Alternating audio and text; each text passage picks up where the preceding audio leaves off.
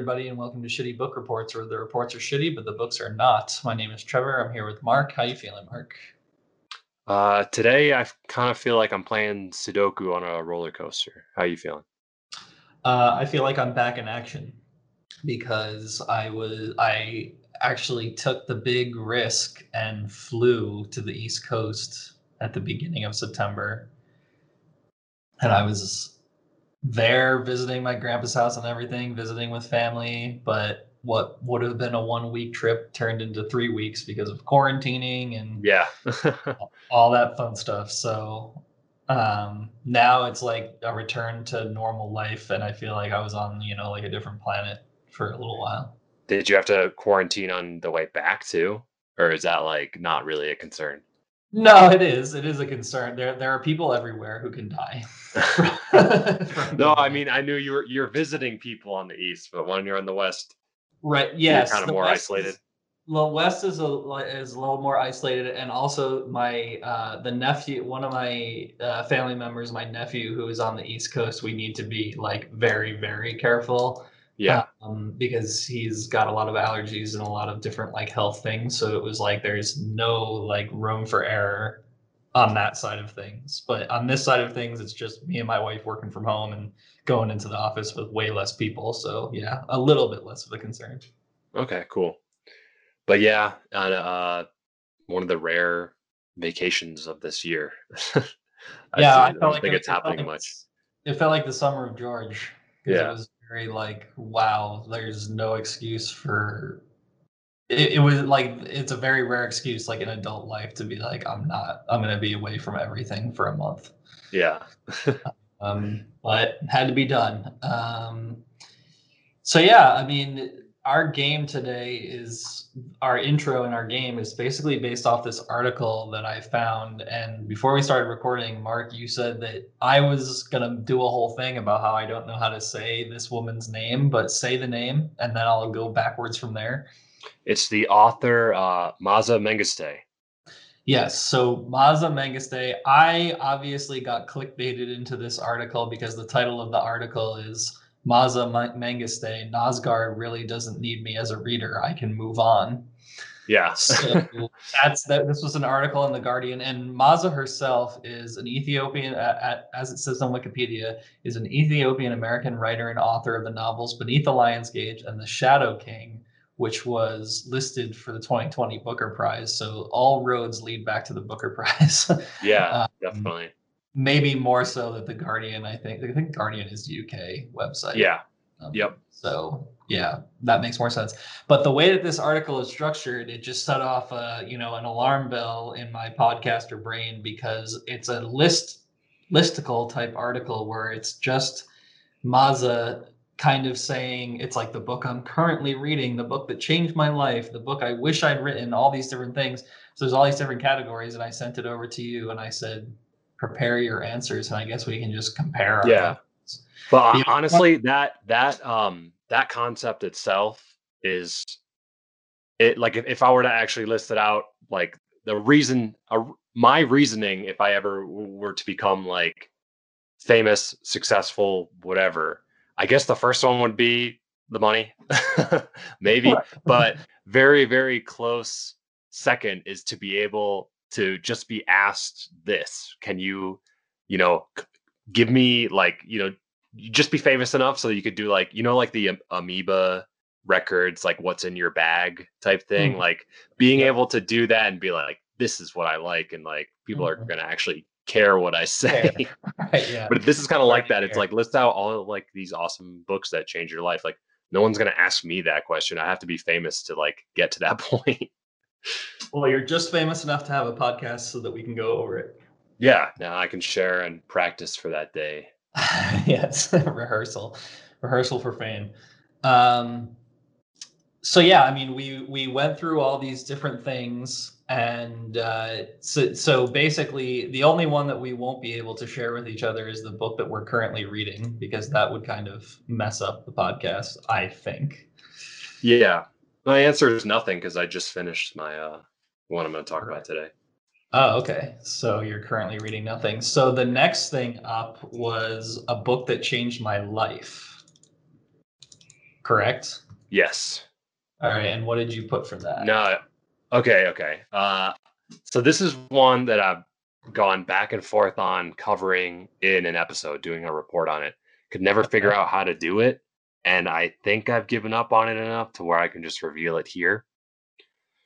Uh, And this this is a big this is kind of a big deal for me to reveal. It's one I hold close to the chest, like, and it for no no real reason. It's just kind of one of those things. But there's a really old self help book from the early 1900s that was definitely life changing for me. Hmm. Um, and it's kind of it's very strange. It's it's super old, but the concept is very true to any era. You know, it's written in that sort of way where it's not specific to any any time Mhm. period, but it's called The Human Machine by Arnold Bennett. It's a okay. British author, and you know, it's a lot of florid language and stuff, but for like a self-help book, but what it essentially boils down to is that you should remind your brain that you're in charge, you know, because the most part, for the most part, you are. Mhm. Um, and that's, I guess, its main takeaway is that you should, you know, meditate a little bit each day on the fact that you are in control of your brain and like, you know, you make the decisions and it's not, you know, no one to blame but yourself sometimes when you you don't do things that are good for you, I guess. Um, Hmm. but anyways, you know, I love the way that he writes. The short, short little read. It's a uh, just kind of a self one of the first self help books I've ever seen, and um, I adapted a lot of like kind of the motivational stuff he has to be a more efficient person into my into my own life. I, I kind of felt like he was a kindred spirit when I first read it. As I was probably 19 or 20 when I found this book. Damn, that sounds awesome. I mean, my changed my life is not nearly as deep. You just stole the show. that my change my life is uh is a very obvious like i've talked about it on the podcast before but i guess i was also thinking in terms of of reading kind of and like a book that changed my life in a reading sense is definitely the hobbit i've i've told you before that the hobbit to me was like a book that i got from one of those scholastic book review like you know purchase like buy from school or whatever type Yeah. thing but it was like the first book where it was like okay you've now received like a real book what are you going to do with it and it's like that was like one of the first times where it was like oh like i read this thing cover to cover and enjoyed it more than just you know than just like oh i was assigned something yeah, yeah. um, so yeah, I, I put the Hobbit, but I want to check out the Human Machine. I feel like I need to know Mark a little. I mean, you are a bit of a human machine, so I think that makes sense. Yeah, I mean, well, the guy, I mean, he he talks about the metaphor of the human machine being like, because it's 1900s, it's like these people they have these crappy, you know, pre Model T like right. vehicles that like you have to maintain and stuff, and he's like, he's like, yeah, the you know the the inquiring mind or whatever, he'll spend days and whatever fixing these certain things and he but he doesn't treat his own body and mind the same way you know they let things Mhm. lapse and you know you don't perform maintenance and stuff like that and i don't know i guess i, I view things that way sometimes. Yeah, i want to be sharp. old- there's an old Seinfeld joke, like a '90s Seinfeld joke, that he says, uh, "If your if your bar if your body was a used car, you wouldn't buy it because it's too much maintenance." yeah.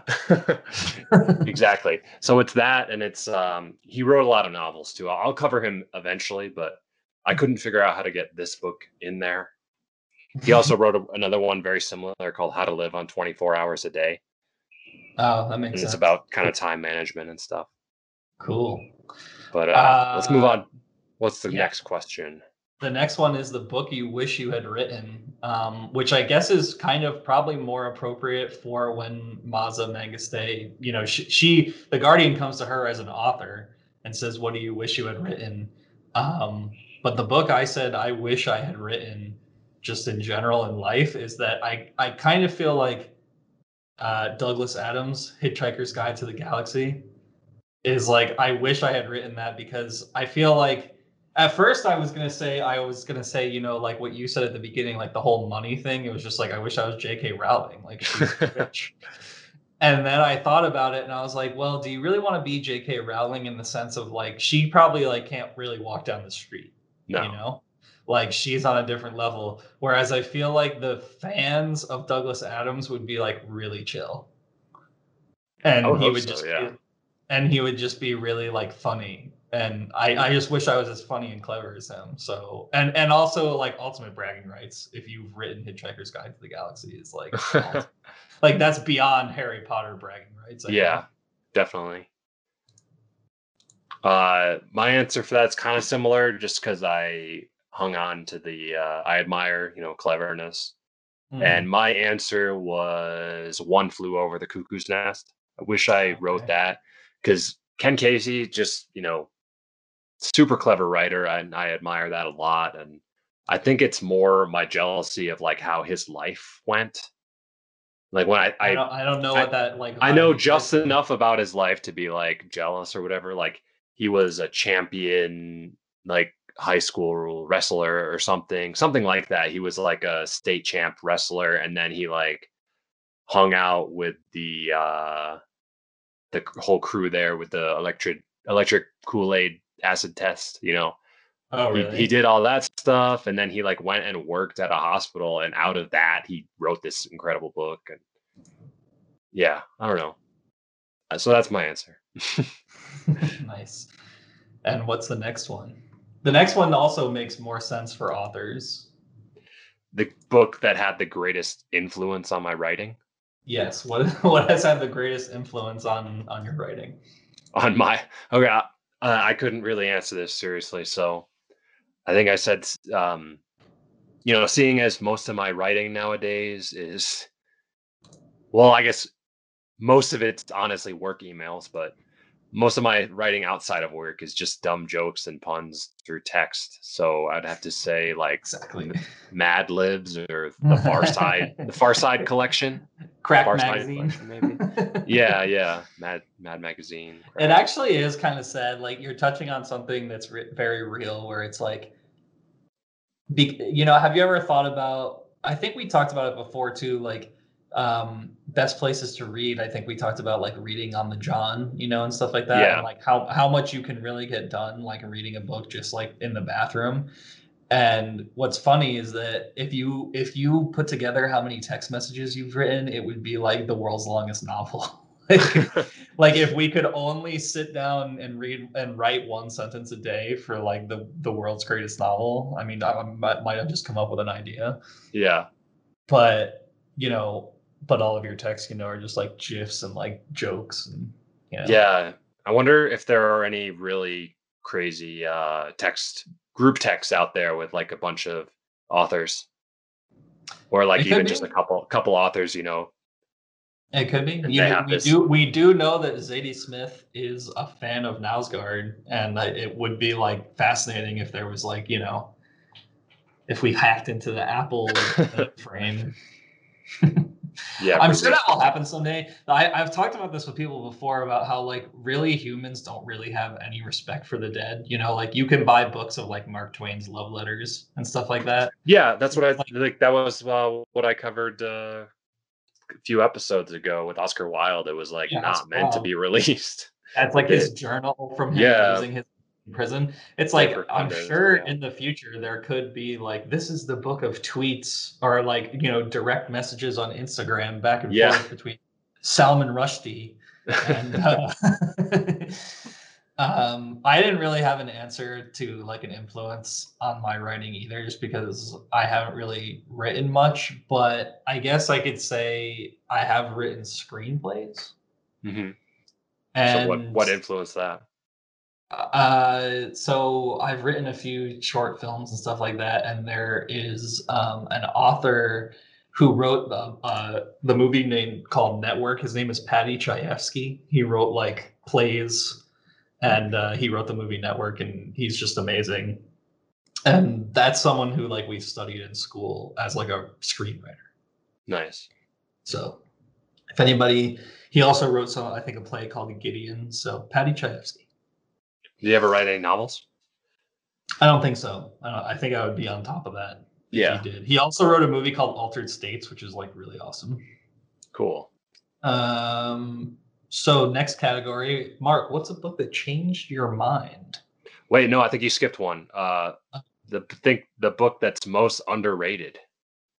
Ooh, ooh, that's a good. that?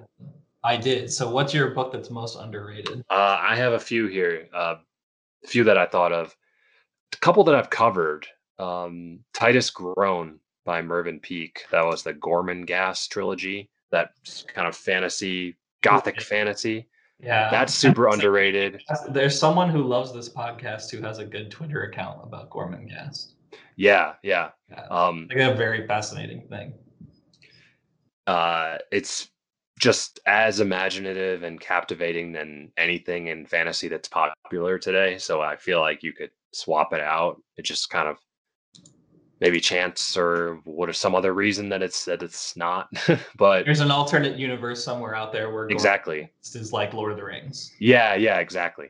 And then another one that I covered was uh, early on Obabakoak by Bernardo Atxaga. That was the um, Basque novel. Mhm. Uh, and that was just the thing why I say it's underrated is I just I feel like I'm sort of tuned into you know what's people revere and whatnot or for a little bit. I just happened to find that book by chance though. I'd never heard about it anywhere, and I feel like it could definitely be the sort of thing that bookstores should push on you or you know make a make a staff choice or something. You know, Right. One of those highlighted books. Yeah, my underrated book was um, also one that I have covered on the podcast before. Um, I talked about that book, The Sparrow, Yeah, um, by Mary Doria Russell. I just think, like, again, something that's like I, I that book came into my life because it was like in a high school friend, like their mom had it or whatever, and I was like, "What's this?" And I just like started reading it. But it's like this incredibly deep, like sci-fi story about you know religion and sci-fi and aliens and stuff and it's like why isn't this more popular? I mean it's like seems like one of those things now that everything is being made into a movie it's like when will they get to the sparrow? Yeah, i'm sure someone has optioned it as a book for some reason. And i yeah, remember i told you i also uh emailed the author and she emailed yeah. me. yeah I know. I could see that. I could see that as underrated the way you kind of described it. Like yeah way more, way more people have played Mass Effect than have read The Sparrow. like, exactly no exactly like that's the same uh, the same audience should apply mass effect and the sparrow yeah. Uh, I had one. I had one more, and it was an older one. Uh, as far as an underrated classic, I think Frankenstein's underrated as far as like a philosophical novel about the human condition. You know, from the view of it's too outside or something. fo- you're saying it's like too focused on the monster. I don't know. Yeah, yeah. Though I mean, those who have read it know know that, but I think like it's it's uh uh stance among people who haven't read it, or you know, their preconceived opinions are probably influenced by like Frankenberry and the monsters and whatever, like every other random depiction of a of Frankenstein's monster. But it's so good. Mhm. All right, what's a book that changed your mind? Modern Prometheus. Uh changed my mind. That's a weird question. It is because um Mengiste said like uh you know a book about Che Guevara like a revolu- Re- Che Guevara a revolutionary life by Jon Lee Mhm. Anderson and uh I guess I haven't read enough nonfiction I'm just like a fiction addict right. But too. my answer to that was totally different. I, I would just say that the the Brothers Karamazov by Dostoevsky changed me, changed my mind as far as reading, you know, returning to big challenging novels after high school and kind of getting me interested in reading again. Hmm Yeah, I kind of saw the question in two ways at the same time because when someone says, "What's a book that changed your mind?" I think of all my friends who it's like, "Oh, I know like a bunch of people who read like the most recent book of the day about like, you know, too big to fail and like, you know, like stuff like that." Like like Yeah. rage by about Trump and like stuff like that, like all these different like massive novels, like not novels but nonfiction things about current events. Yeah, yeah. so that's where your mind goes like, oh, really changed my mind about the 2008 crash or like something like that. Um, but the thing that I could think of, which is probably going to be a spoiler at some point in the podcast, but That's fine. um, I'll just say a book that changed my mind was the um, autobiography of Malcolm X. Um, not really like, oh, it changed my mind, like views about Malcolm X or anything, um, or like race in general, but just like, again, it's like one of those things, like you said with the Brothers K, where it's like, like reading that particular point in history was like, uh, everything is like, you know, it's not as flat as the photograph, you know, the black Yeah. and white photograph. So I have read the the biography of Malcolm X, and it's nuts as hell. um, so it changed my mind. Nice. I saw like this stupid uh, just a screenshot of like a, a dumb kind of redneck Facebook post and they referred to him as Malcolm 10. They didn't know better. Malcolm or Mal- Malcolm the Malcolm the 10th. Malcolm Ten. Yeah. That's Damn. pretty embarrassing. Um next need question. The, they need to read the model biography of Malcolm Ten. Yeah. Uh and the next question is the last book that made me cry. right. And so I said, I can't, I honestly can't remember ever crying from a book. I don't know if I have that close of a connection, but I like, so I ended up replacing my answer with what was the last movie that made me cry. Okay. Because that's what, and mm, it was actually a recommendation from you, uh, probably f- five or six years ago. Hmm. d- Uh, a documentary called Dear Zachary, a letter to a son about his father. Do you remember that one? yeah, dear Zachary is fucked up. It's in, intensely sad. Mhm. Yeah. it's really scary. I don't know why. Really sad. Yeah. Uh, what about you?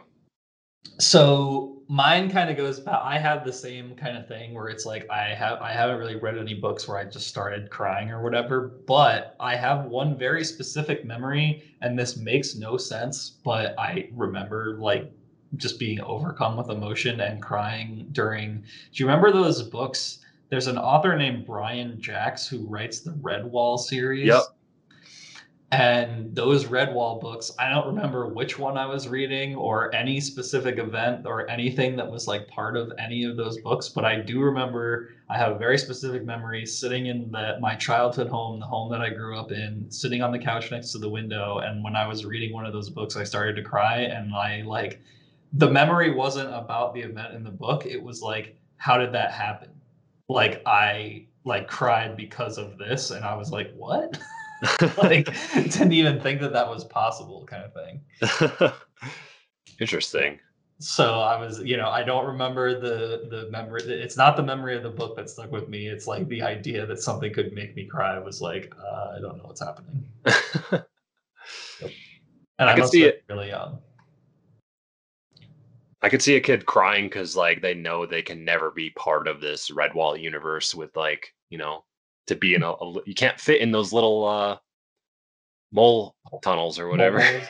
And they have such good food down there why can't yeah, I, exactly. why can't i, I do know. it um what's a book that made you laugh Uh, the last one I read was uh the sellout, Paul Beatty. That one was super funny. And you know what? I was anticipating that you might say that, so I also said another Paul Beatty book, The White Boy Shuffle. That shit made me laugh. Nice. Yep, that's on my list for the future. oh yeah. How about a book- That one might even be funnier than the sellout. Yeah. So the next question here was one that it was the one that you know was the clickbaity uh, headline, and so the book the book you couldn't finish. And so Mengiste said, uh, "Knausgaard's My Struggle series. I I kept trying, and then I asked why. He really doesn't need me as a reader. I can move on." Which I mean is true. Also, an interesting way to think of yourself as participating in like this person doesn't need me as a reader. I don't really like, you know, see it that way. Like, yeah, it's true that Knausgaard doesn't need me as a reader, probably either, but I still was addicted. Yeah, I mean, she already bought the book though. Sure, so he, he exactly. Or borrowed it or, or whatnot. So, So he stay he stays winning. Yeah, a book that I couldn't finish was, and I think I've said this before as like it's the ultimate insult to a book is I couldn't finish Atlas Shrugged by Yeah. Ayn Rand, and I got like 500 pages in, so it's a pretty serious statement to just like be like fuck this. After Yeah. 500 pages. I think there's just for me there's just too many to count because there's a lot where I'll just like try it over and over again. It just never works. Like uh yeah, a couple Gaddis novels and stuff. I just like can never Yeah, get my um, I will someday, but I just can't now. yeah. How come Gaddis like doesn't like get it? Like Gaddis is like one of those guys where it's supposed to be like, if you've read Pynchon, then I've got Well, something for you. Yeah, but he doesn't have he doesn't have uh crying of lot 49. He doesn't he doesn't seem to have an easy Uh-huh. entry. Like you really need to be on a have some momentum going. Yeah, you need to be like, I want to be reading. Yeah, the recognitions is just Yeah. it was too hard to for me to get through. Mhm. Uh, someday though. And so the next question is the book I'm ashamed not to have read. Yeah, the book I haven't read that I'm ashamed. And so I actually agreed with Mengiste here. She said Moby Dick. Each year I keep saying I will. Each year something prevents it. It's now my 2021 goal. So I'm gonna go along with her on that. I think Moby Dick will be on my 2021 reading list, or maybe the end of 2020. We'll see. Hmm, very good. How about you? Um, this is ashamed I haven't read, right? Yes. I'm a, I'm ashamed that I haven't read the like new Dark Tower book that Stephen King wrote. Wait, the keyhole one? Yeah. Oh. it's like Yeah, I read that. old. I read that. Yeah. It yeah, it's like 2008, I think. There was like a whole something like saga of our lives where we were like obsessed with the Dark Tower and we like read it mm, close to the same time as each other. Yeah. And then yeah, I like as soon as I saw that, ashamed you haven't read it, I was like, I haven't, I still haven't read that new Dark Tower book, and it's Yeah, like the- really short too. I know the wind through the keyhole. Well, I can let you know it was pretty cool. It doesn't add or take away anything from the, you know, the the story. I it's know. basically, but it basically starts out with like Roland sits down at like they're at a campfire with everyone, the quartet, and he's like, "Let me tell you a story," and then it's the story, and that's it Right. of him something he did earlier. Mhm. It's pretty good. Well, that's like mm, that's like one or two of the other books as well. yeah. I guess you could just keep doing that. Isn't Wizard and Glass like all like him doing that? Yeah, that's true. Mhm. All right, what book do you give as a gift? You know, I don't. I think I would say Phantom Tollbooth is my go-to just for like giving to people to either inspire them to pick up reading again, like to view it as something that is like fun through the eyes of like a child, or or just giving it to children and like in my family or whatever. But to be honest, I don't usually gift books because sometimes I don't trust that they'll be read, or you know, I'd rather give someone maybe a gift card to choose their Mhm. own books or something. Dude, we're on the same wavelength once again. The gift that I give is a gift, the book I give as a gift is the Phantom Toll Booth, and it's specifically for like children. Like, oh, Yep. like your kid was born or your kid is like super young, and it's like, well, here's the Phantom Tollbooth. Hopefully, they read it and become awesome. Yeah, it's just like a reminder or you know, initiation into reading being fun Mm-hmm. and interesting. So So, dude, what's a, a what book would you like to be remembered for that you've already written? this yeah, this one doesn't make sense for me. I and I just no answer. I, I the one I haven't made yet, I guess. Yeah. I said my future first novel, which defines literature in the 21st century. Yeah. Defines, yeah. So the next one was my earliest reading memory. Mhm. And Mengiste said Jack and Jill. And she said it's also her first earliest introduction to violence in literature when poor Jack broke his crown and Jill came tumbling after. Horrifying reading for a child. I didn't even know that that was an actual book. I thought it was just like a oral tradition to say the rhyme or whatever. Yeah, it if it's a book, it's like three pages. Right. Mine's kind of similar to hers, just because it was horrifying. I think one of the one of the earliest I remember is that I had an illustrated version of the Time Machine, H.G. Mhm. Wells, and the Morlocks were way too scary on it. Like they didn't make them any like they, they didn't soften them a little bit for a children's book. Didn't soften them enough. yeah, yeah. How about you? Uh, I said, um, I think I've mentioned this book on the podcast before, where it's like there was a children's book that my mom would read to me, where a young kid has like an orange cat and they get into like this mischief or whatever. And I can really only remember the pictures, but that's got to be the earliest memory. I don't even remember the words. Yeah, you couldn't find it. I remember. yeah. I've never been able to find it. And sometimes I type like really weird things into Google to try to find it. Yeah. yeah. and it's like it's not easy to find because it's like if you type in you know mischief like kid with mischievous cat it's like the cat in the hat you know Yeah. like they're, they're, it's it's like really hard to find so i think it might be lost to time Mhm. or it's going to be one of those things where it's like i see it in some you know goodwill bin when i'm in my 80s and i have a stroke or something yeah, you're gonna say the name on your deathbed. yeah I figured it out. rosebud nice So the last question here is my comfort read. And do you do you have a comfort read?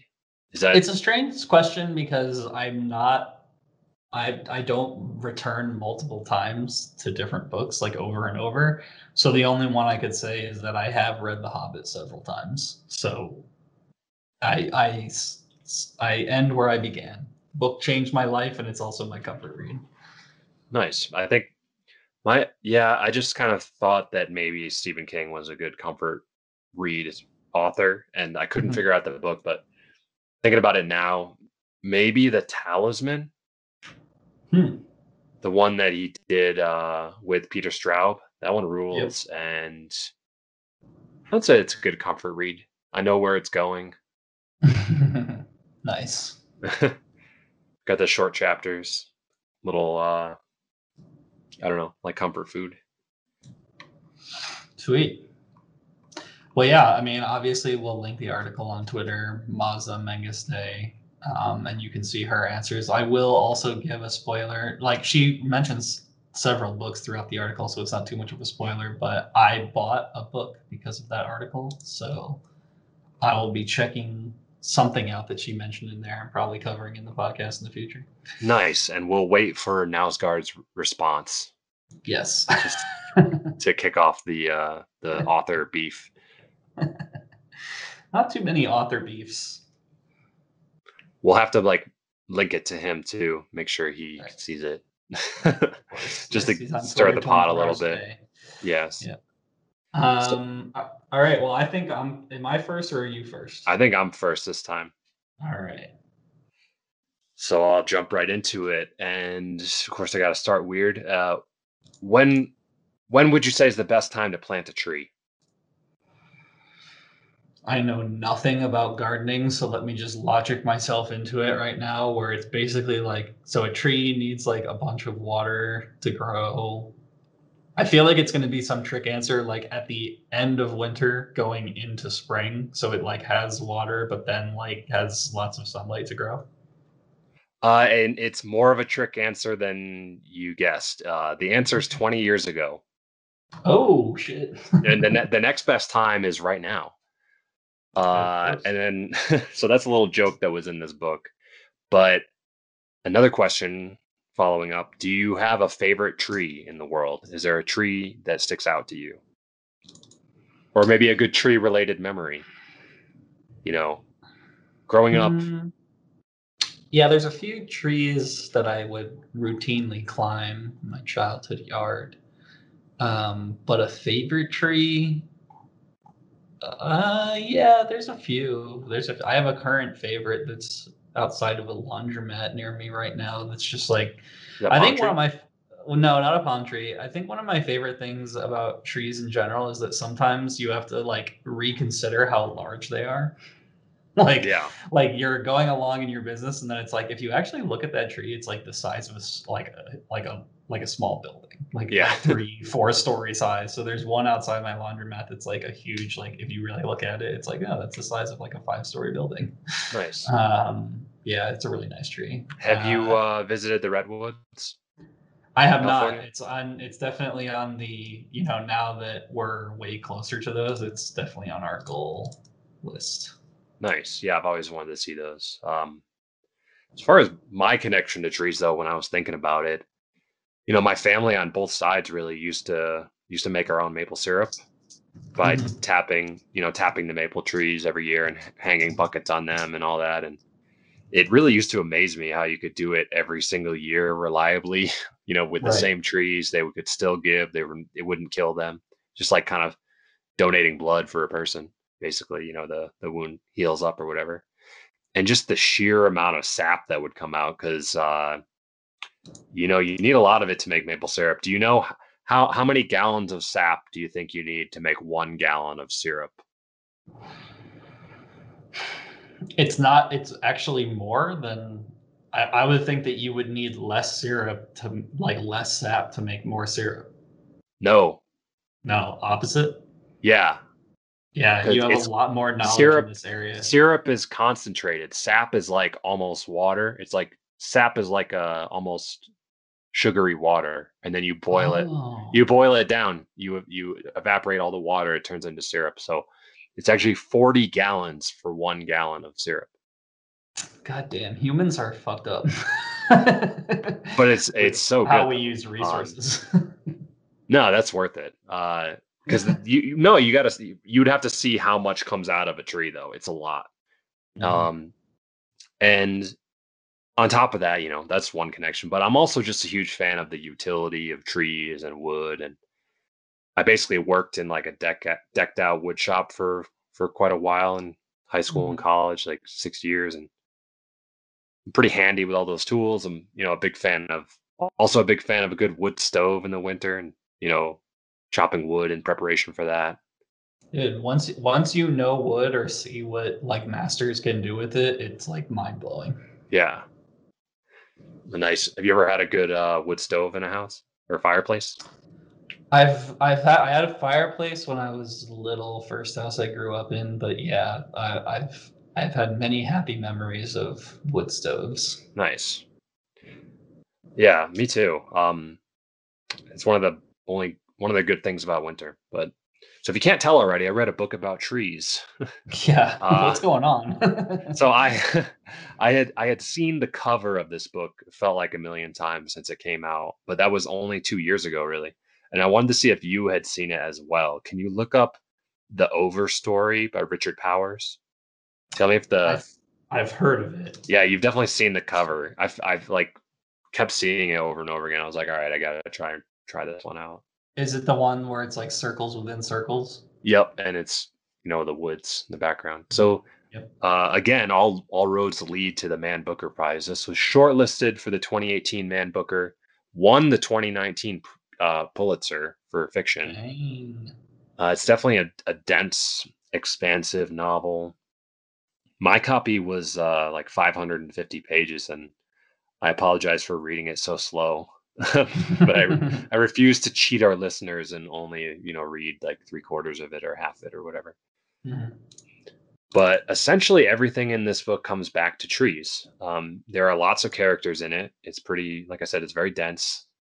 And the first half, you know, almost feels like it's more of a collection of short stories where every character in the book has shows their unique relationship to different types of trees or random tidbits about their life that concerns trees and nature. And eventually, a lot of these characters intertwine later on. But I really, honestly, preferred it when they were when it felt more like short stories that were kind of weaving in and out. Mhm. And I didn't think that the main direction that the author took them all in at like once you're maybe halfway or two thirds through the book was good enough to fill the last part of it. And it kind of left me wanting more of the first part. Right. But uh, I'll detail a few of the the individual stories that are in this book. Um, first off, the one I like the most, there's a awesome section right in the beginning that hooks you in that talks about the chestnut tree specifically. And I would like to read it here to give you an idea of what this book is like. Um, this might be a little bit long, but we'll see. Uh, no, I think I think I'll be all right. Now, uh, so here's kind of like almost. It's not the first first part of the book, but it's like five pages in or something. Now is the time of chestnuts. People are hurling stones at the giant trunks. The nuts fall all around them in a divine hail. It happens in countless places this Sunday from Georgia to Maine. Up in Concord, Thoreau takes part. He feels he is casting rocks at a sentient being with a duller scent than his own, yet still a blood relation. Old trees are our parents, and our parents' parents, perchance. If you would learn the secrets of nature, you must practice more humanity. In Brooklyn, on Prospect Hill, the new arrival, Jorgen Hoel, laughs at the hard rain his throws bring down. Each time his stone hits, food shakes down by the shovelful. Men dash about like thieves, stuffing caps, sacks, and trouser cuffs with nuts freed from their enclosing burrs. Here it is, the fabled free banquet of America, yet one more windfall in a country that takes even its scraps right from God's table. The Norwegian and his friends from the Brooklyn Navy Yard eat their bounty roasted over great bonfires in a clearing in the woods. The charred nuts are comforting beyond words, sweet and savory, rich as a honeyed potato, earthy and mysterious all at once. The bird husks prickle, but their note no is more of a their note is more of a tease than any real barrier. The nuts want to slip free of their spiny protection. Each one volunteers to be eaten so others might be spread far afield. That night, drunk on roasted chestnuts, Hoel proposes to V. Powys, an Irish girl from the pine framed row houses two blocks, two blocks from his tenement on the edge of Finntown. No one within 3,000 miles has the right to object. They marry before Christmas. By February, they are Americans. In the spring, the chestnuts bloom again, long, shaggy catkins waving in the wind like white caps on the glaucous uh, Hudson. Citizenship comes with a hunger for the uncut world. The couple assemble their movable goods and make the overland trip through the great tracts of eastern white pine into the dark beech forest of Ohio, across the Midwestern oak breaks, and out to the settlement near Fort Des Moines in the new state of Iowa, where the authorities give away land plotted yesterday to anyone who will farm it. Their nearest neighbors are two miles away.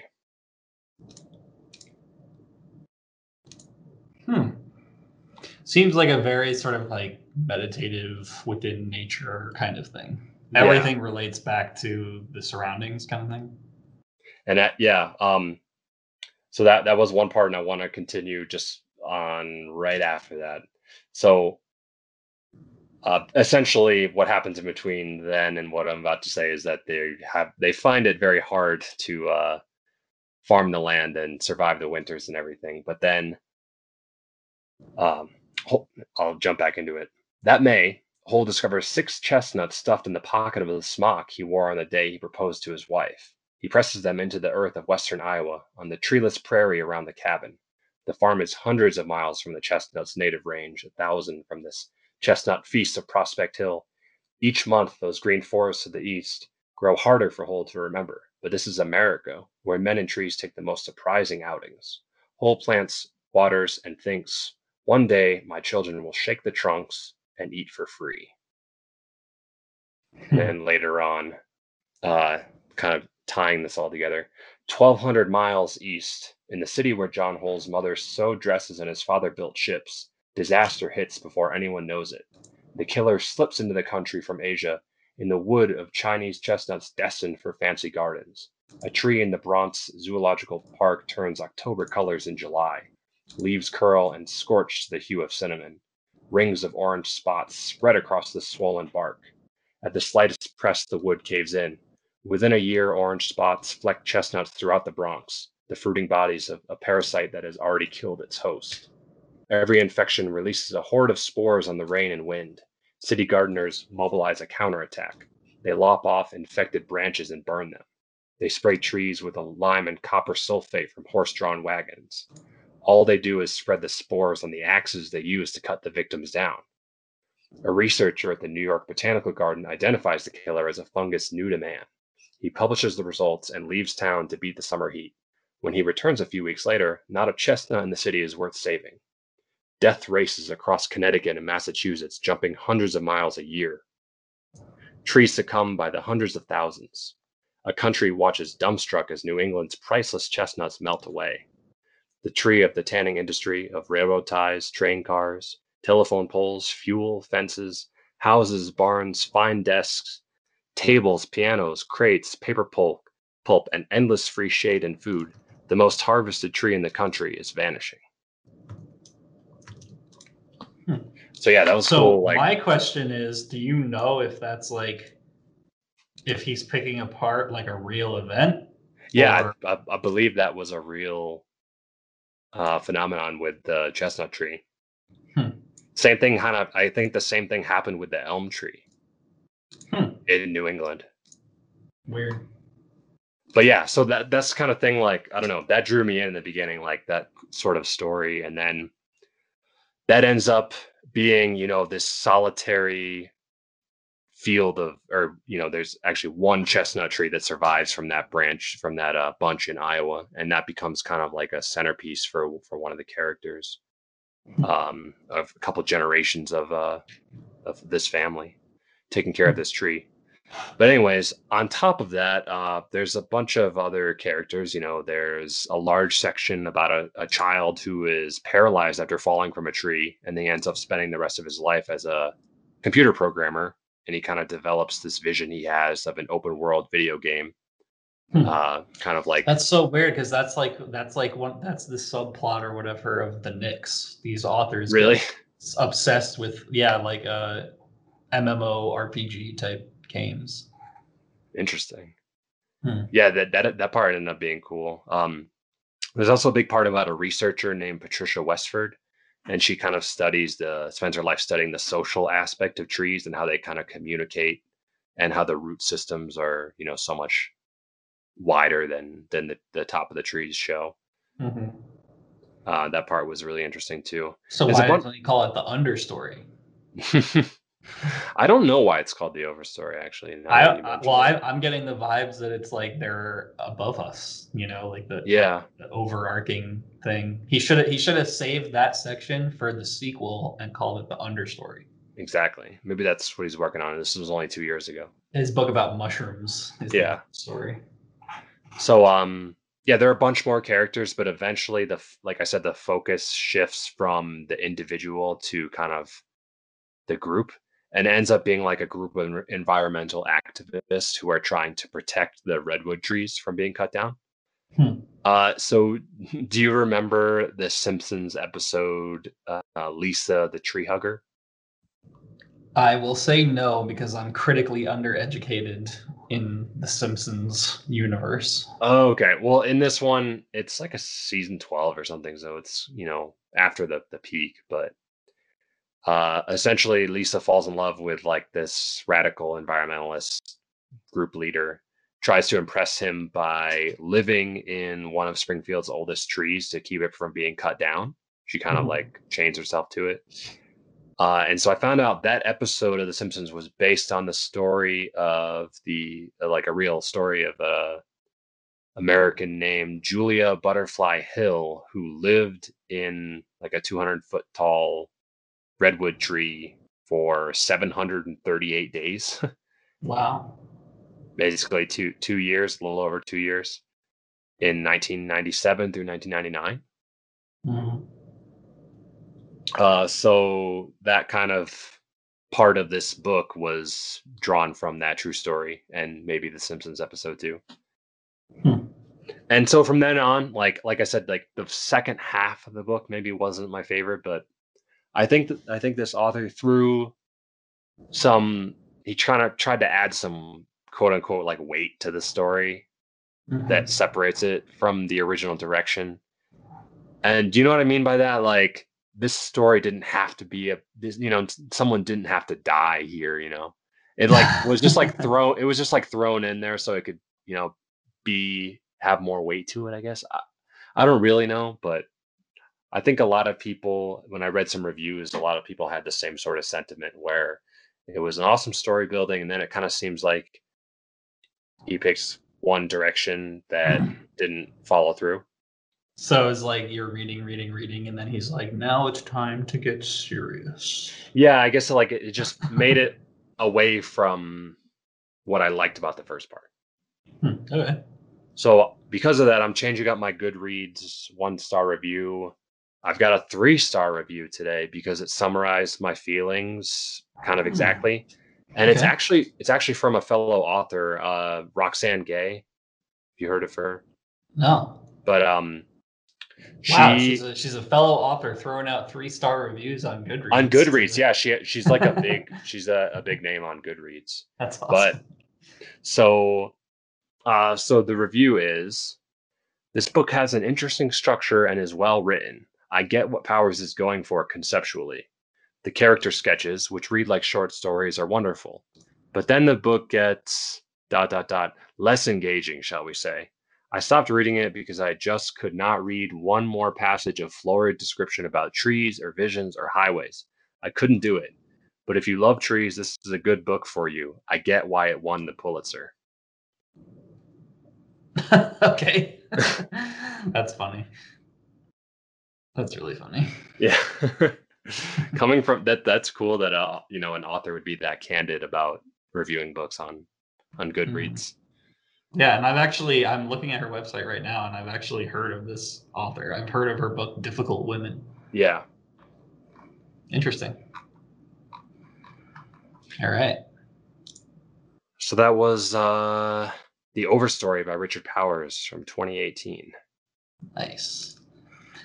All right, uh, I'll dive right into my thing. I think uh, mine is going to be like a little bit shorter, but I kind of followed a rule that you began during our last episode. Um, so, our last episode, you came to the table with uh, the sellout, Paul Beatty, and you said that it, it's sort of like the ultimate compliment when someone fully reads a novel that you suggested. Okay. So What do we I have I have fully read a novel that you have covered early on the podcast okay.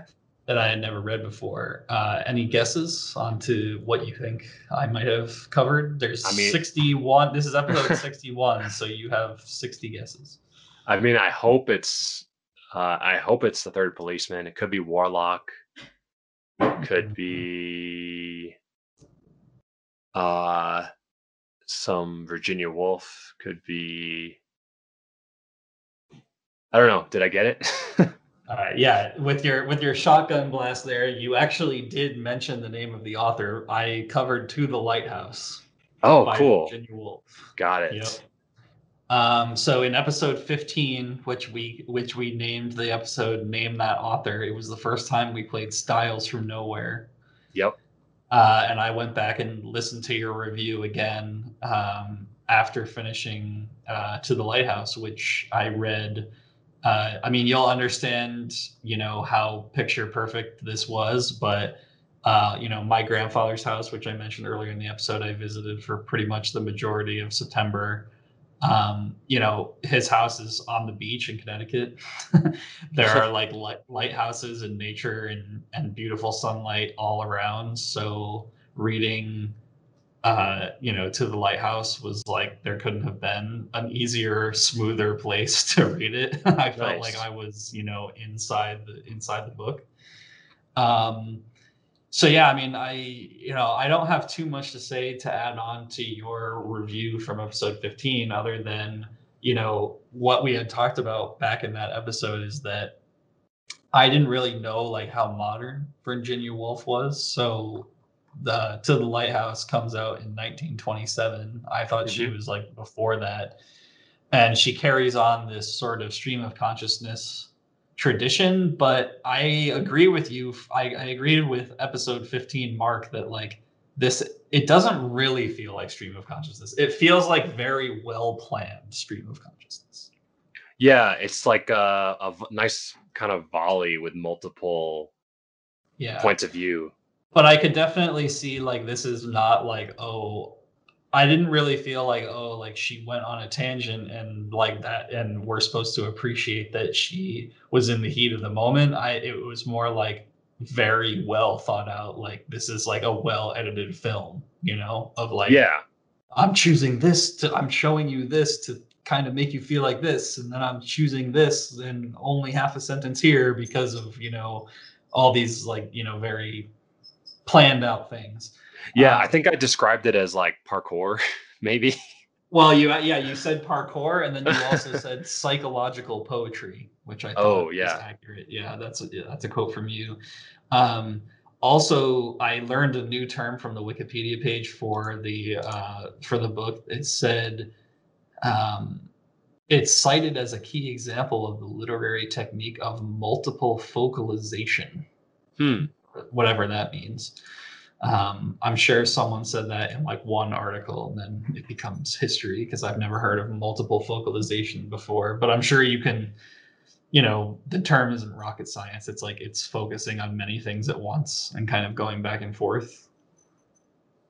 Um, yeah, so I mean, I found the book amazing. I definitely understood. Ever since you talked about it, I kind of wanted to read it, and then it was probably almost like probably like a year ago now, or a little bit less than a year, that I was in a used bookstore and I saw To the Lighthouse, and I was like, hell yeah. Nice. Um, so yeah, it was really easy to read. First of all, it was like really easy, very short, but also well broken up. You had talked about the section, uh, the like the way that it is. It has like a part one, two, and three kind of thing, yeah. and the the Because second not too part, much not too much actually happens. The whole thing is like, hey, can we go to the lighthouse? And then it's like, no, it's gonna rain.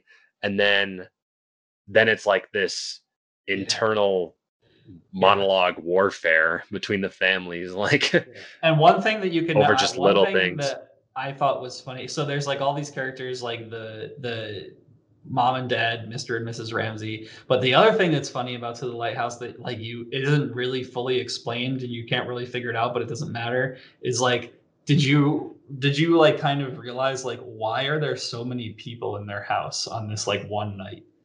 In this one night it's like there's like a guy who lives upstairs and then like another couple is coming over and then like two of the of mr ramsay's like sycophantic fans are also coming to dinner and then there's like five different children yeah, all the kids and like the Yeah. painter or whoever's gonna like show Yep, her how to paint and lily briscoe i think her name is is like yeah. And uh yeah i mean it, it's it's a really cool book. It doesn't like hold your hand. It's kind of like going forward. I guess my review will be a little bit more spoilery than yours. So if you don't want this book spoiled then just go back lead listen to mark's review on episode 15 but i can't believe you didn't mention that okay so there's three parts of the book. There's the first part called the window then there's the second part called time passes and then a third part called the lighthouse Yep. and what we had said in episode 15, which I think is totally true, is that the second part, Time Passes, is like basically Virginia Woolf describing like a time lapse like shot of the family or like the house, even And the house like decaying. Yeah, that was And like I'm pretty sure time lapses like didn't exist, so she might be like the inventor of the time lapse if she wrote about it in 1927.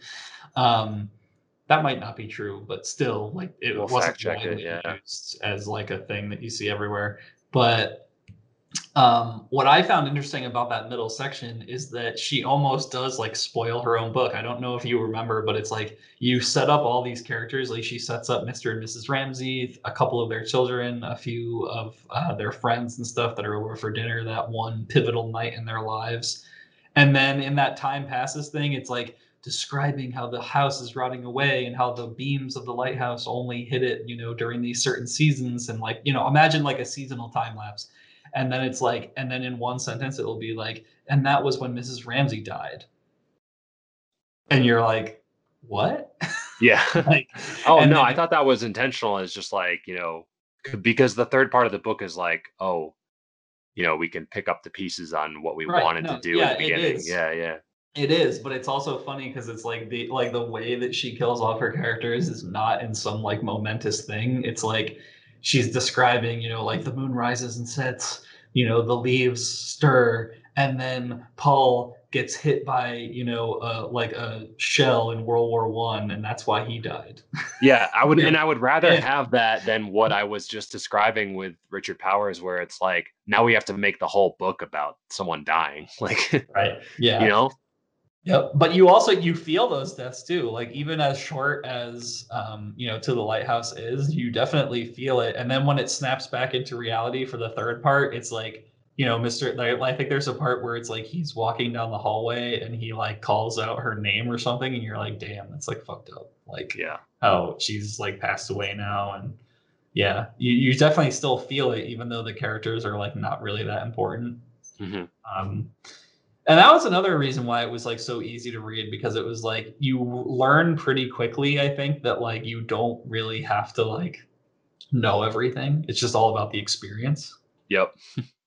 Um, so yeah, I mean, with like I, like I said, I don't really have too much to say that to add to your review uh, up to the lighthouse, but I thought it was awesome. I definitely want to read more of Virginia Woolf. I feel like the next title that really draws me in is there. Doesn't she have some book called like A Room of One's Own? Yes. That seems like a good title. Is it I one don't- zone or her own? I can't remember. But um, One's Own. let me see. Um, I think Either way, One's Own.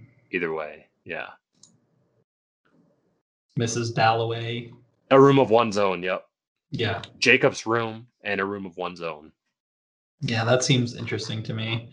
Um, but yeah, I, I thought it was really cool. I, I could feel the vibes from when you reviewed it that I would like it, so I was I was into it. And um, yeah, oh, another thing that I wanted to mention. This is like completely off the rails. Like this has nothing to do with Virginia Woolf, and I didn't even look up a one star review. So I guess I'm, I'm my shitty book report is even shittier than normal. But the one thing I wanted to mention to any listeners out there is okay, so I've been talking about how I took this trip back east, right? And I read this incredible book and I was on the beach and it's also set in and around lighthouses in the beach. And I was around lighthouses in the beach. So it was all just so perfect. And I was actually thinking about how it was really hard for me to think of this as a book that happened in the UK because I just kept thinking about it being like they're Americans and stuff like that. I don't know why, but it's not a very like English book, uh, Yeah. in my opinion. Um, but another thing that I discovered okay, so what does a trip home typically mean to people who have moved far away? Uh, a mass of my books are on the East Coast. hmm And so we're going through this transitional period where uh, we're trying to like clean up my grandfather's house. And my family was like, go through your books. And this was my opportunity to send a huge box of books back to myself. Oh, how so, many did you get? okay, so first of all, it was like, it was literally like a 50 pound box. when I when I brought it to the post office, they were like, "Why didn't you put this in two boxes?" I was like, "I didn't have any." So I so I had this big like Home Depot style medium box that was like so fucking heavy.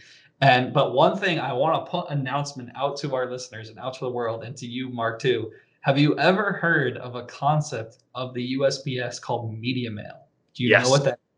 Yeah, I used to. Uh, I used to be an eBay entrepreneur when I was like 15.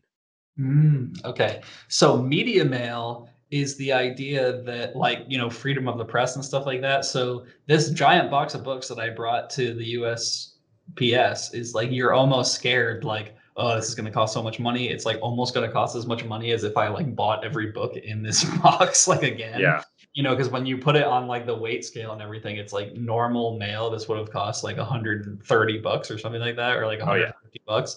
But if you say this is media mail, which is just it's like a loophole in the system or whatever, that it's like they have to allow people to send like books and certain items like DVDs and stuff like media related things. yeah, That whole massive box of books that I sent to myself was only thirty dollars. exactly. Yeah. Yeah. No, that's what I'm saying. Like the the eBay thing I used to do. That's where Mhm. you'd you charge you know five bucks for shipping, and you it only cost you a buck to send like a, a CD or a book or a DVD or something. Mm-hmm. Definitely. Yeah, so media, media mail is incredible. I didn't know about it until my brother-in-law told me about it. He was like, "Make sure you send it media mail," and I was like, "Damn." nice. So you got your your next year of of uh, podcasts. Yeah, dude. I mean, like, first of all, there's a lot of books in there that are just good that I've already read. Where I was like, "Oh, I want this. I want this. I want this," because it's like that edition. But then there's also stuff in there where I'm like, "Oh, I need to cover this for the podcast. I need to cover this for the podcast." So like, cool. yeah, I'm psyched. It's like awesome. I just bought a bunch of books for myself. Yeah. Sounds good. I look forward good. to the uh, next episode. Absolutely. Do you want to do right. the outro? Yeah.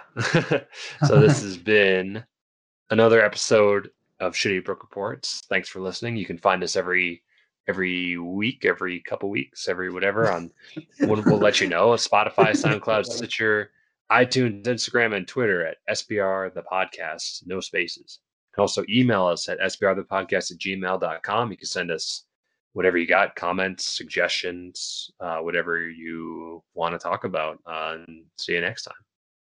Oh, yeah. You can send us stuff media mail. Yeah.